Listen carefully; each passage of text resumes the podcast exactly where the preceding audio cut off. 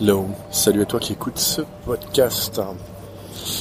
Aujourd'hui, on est dans un endroit un peu spécial à Saint-Pétersbourg. Ça, c'est tout nouveau, c'est en train d'être euh, assez fortement développé. C'est un lieu culturel avec des musées, avec des salles d'exposition, avec euh, une énorme salle de concert où il y a plein plein de groupes toute la semaine qui viennent jouer ici. Il y a des sessions de jam, des sessions de jazz, pas mal de choses, des cafés, des restaurants, et cetera. On est sur un ancien lieu industriel, haut lieu industriel de l'ère soviétique de Saint-Pétersbourg. On est à l'Escabel, le Sevkabel, pardon, Sevkabel Port. Voilà, je sors d'un musée, un musée qui s'appelle Pamyat Gavarit, ce qui veut dire la mémoire se rappelle. La mémoire parle, en fait, plutôt. Daroga cherez voynou, c'est-à-dire une route à travers la guerre. Triokh mirnaya panorama, c'est un panorama en trois D, donc, euh, de la route à travers la guerre, avec, euh, donc, cette mémoire qui parle. Donc, on est dans un énorme complexe avec des reconstitutions trois D, de, des, des, des, des étapes clés de, de la guerre, la Grande Guerre, bien sûr. Donc, des soviétiques contre les Allemands, les S S, les fascistes. Et euh, je ressors de là un peu, comme toujours, un peu bouleversé, un peu, un peu mitigé aussi, ça dépend. Enfin, c'est vrai que les reconstitutions sont belles, c'est très bien fait, il y a des écouteurs pour, pour suivre la visite. Et, euh, et là, je, il y a un groupe de militaires, de très jeunes militaires qui doivent être en service à l'armée, là, qui vont visiter, ils vont tous visiter le musée, là, d'où je sors à peine. Alors dans les scènes euh, clés de cette, euh, ce musée, il y a par exemple la prise de Berlin, avec euh, la fameuse photo qui a fait le tour du monde, euh, qui est dans tous les livres d'histoire, de ce euh, soviétique, ce soldat soviétique avec le drapeau soviétique en haut du, Bundes, du, du Bundestag, euh, qui a été prise et immortalisée par un célèbre photographe russe euh, de l'époque. Il y a aussi euh, bah, différentes scènes de vie, en fait. Euh, Par exemple, la, la prise du Caucase, la prise du Caucase avec la bataille du Mont Elbrus, qui était assez délicate parce que en hauteur, il, le, le, le Mont Elbrus est tellement haut que on peut manquer d'oxygène, ça peut tourner la tête et ça, ça, ça mène à une logistique un peu différente. Bon, bon c'était la guerre, c'était un massacre un petit peu partout. Et puis il y a aussi un de ces moments clés dont je voudrais te parler, c'est celle de la libération des camps, des camps nazis, puisque effectivement, les Soviétiques sont arrivés les premiers sur les lieux. Et c'est là que je reste avec une petite gêne, malgré tout, sur ce musée.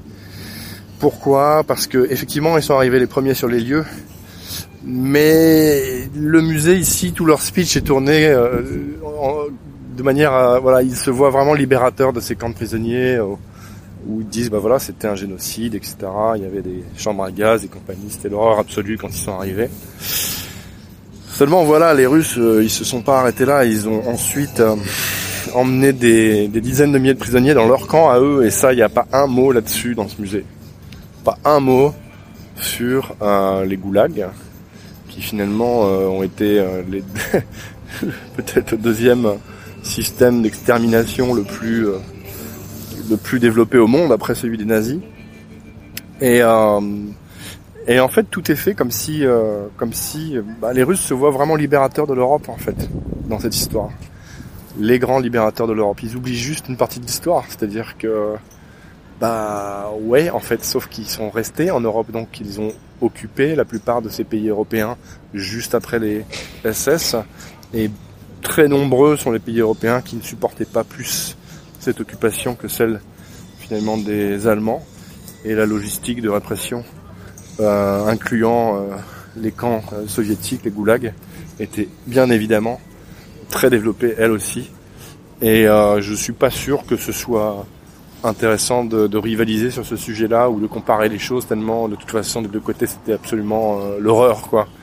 Moi ce qui me gêne c'est ça, c'est que finalement dans ce musée qui est magnifique, hein, enfin tout le reste est très bien, en fait les Russes euh, ben, omettent toute cette partie de l'histoire où eux ils ont occupé ensuite l'Europe jusqu'à Berlin, avec tous les pays sous occupation donc euh, soviétique qui se sont retrouvés donc de l'autre côté du, du mur qui a été construit, Et voilà, toute cette partie est complètement occultée ici, et je trouve ça plutôt dérangeant, surtout dans un, dans un haut lieu culturel ultra moderne, euh, comme celui de Sevkabel Port. Alors tout le reste est très bien, c'est-à-dire que euh, du point de vue touristique, euh, du point de vue euh, culturel, on peut voir des expositions, c'est, c'est quand même joli, voilà. Mais joli, c'est pas la même chose que historique. Et ben voilà quoi, je trouve ça un peu gênant moi. Franchement, euh, y a, y a, y a, évidemment, les gagnants écrivent, les, ce sont les gagnants qui écrivent l'histoire, ça c'est clair et net. Mais bon, les gagnants, avec dix-sept millions de morts, avec euh, le carnage euh, ensuite qui a conduit à la chute de l'Union soviétique, euh, bon, euh, pff, relativisons, quoi. relativisons.